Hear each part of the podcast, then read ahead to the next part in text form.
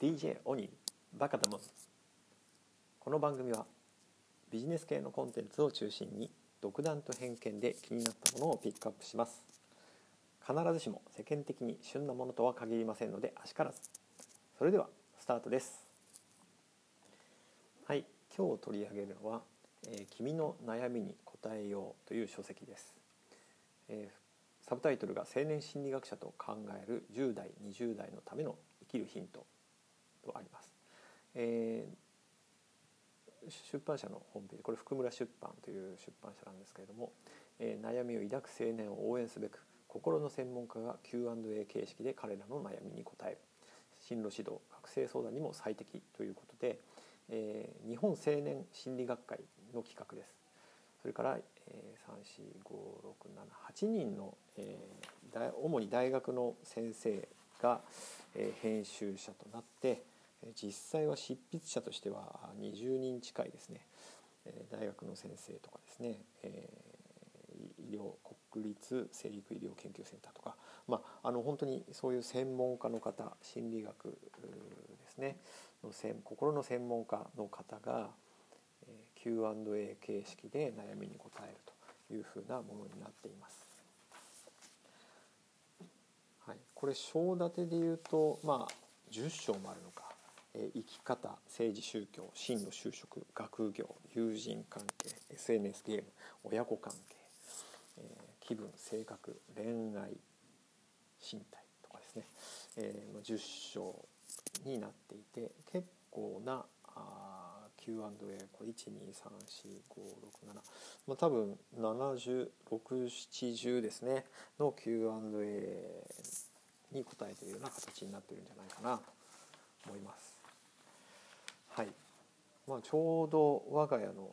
中学生がですね、まあ、まさに思春期なんですね。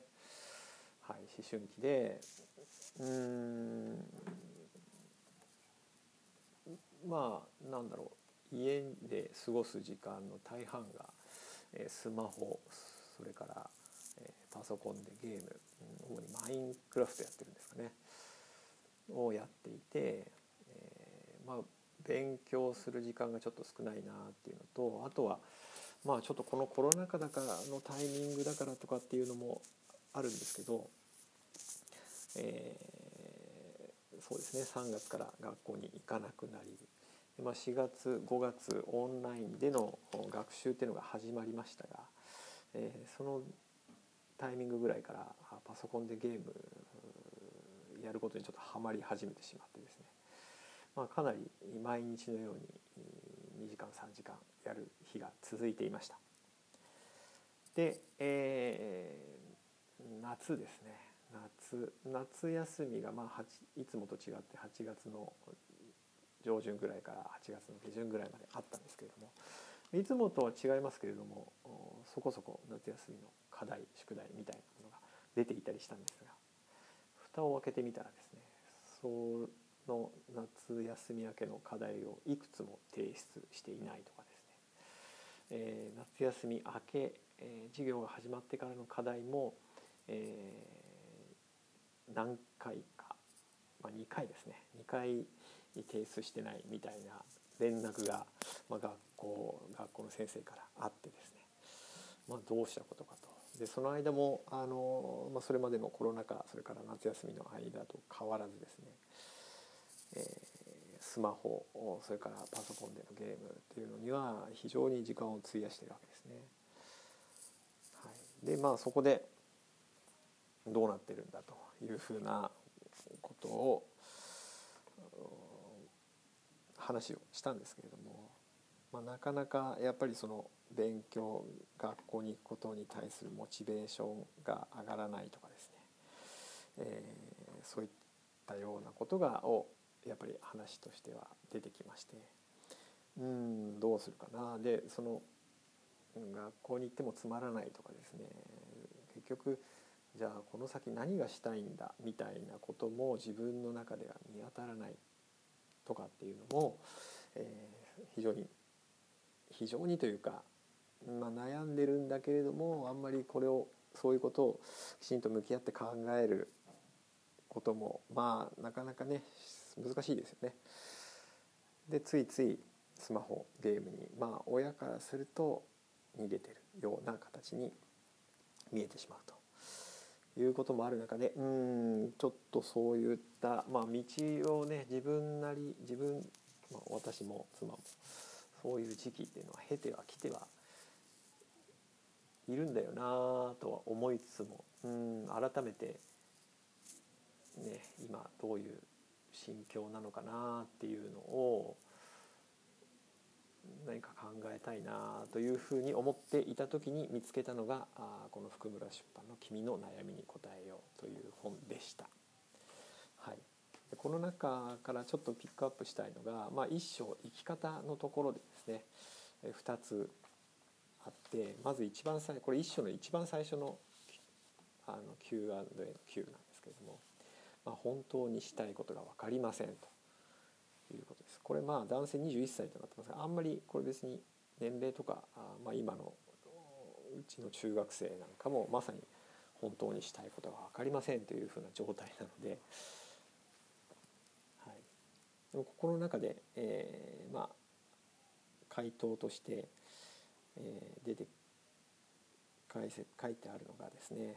えーまあ、自分の本当にしたいことがわからない自分に自信が持てないという表現は現代の若者たちからよく聞くことがありますということですね。まあもしかしたらやっぱり あの我々のこの30年ぐらい前ですかねとはやっぱりその世の中社会環境が変わってきて、えーまあ、社会経済的にも右肩上がりではない未来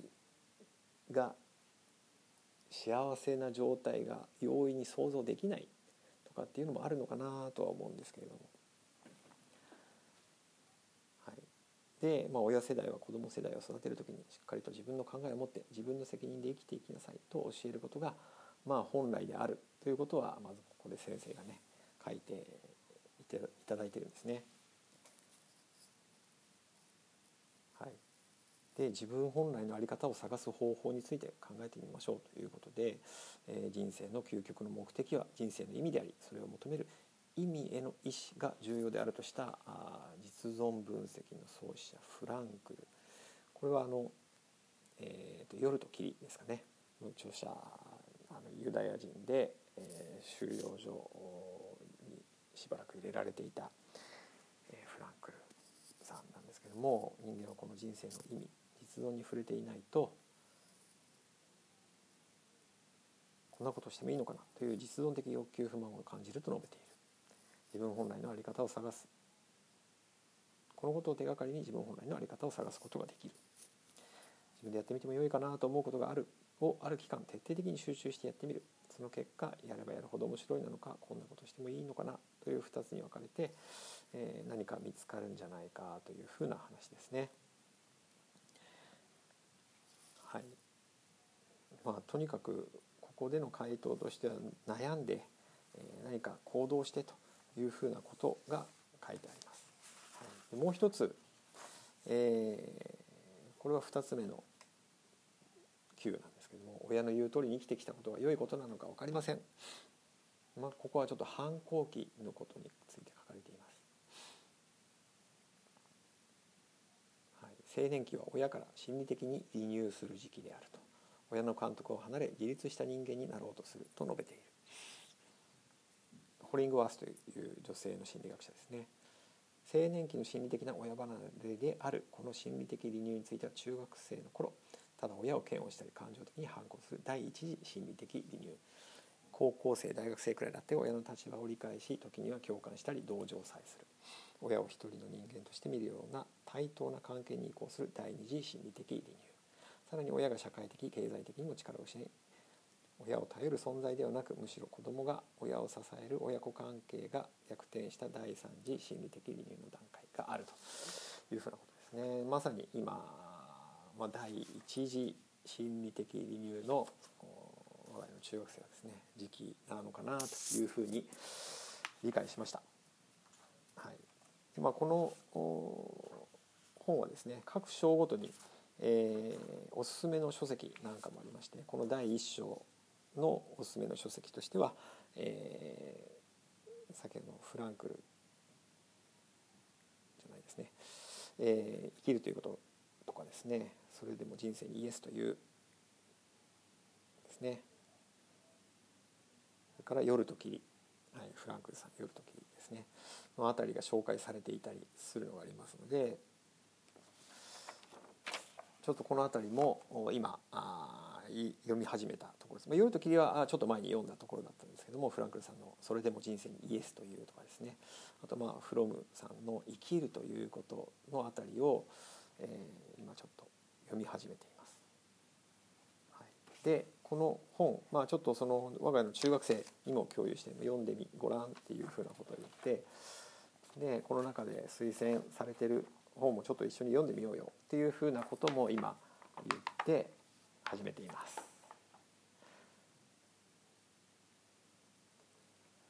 はい、いかがでしたでしょうか？えー、まあちょうど思春期にいる我が家の中学生なんですけれどもまあねその中学生はその彼に対して共感とか傾聴をもっとしなきゃいけないなというふうに思っています。なんとかその寄り添ってねその成長に寄り添って、えー、いかなきゃいけないなと思うんですけれどもついついやっぱり感情で的になってしまう部分なんかもあるので、えー、もうちょっと自分でも成長しなきゃいけないなと思っています。はい、今日も最後までお聴きいただきありがとうございました。それでは皆さん今日も良い一日をお過ごしください。DJ お兄でした。See ya!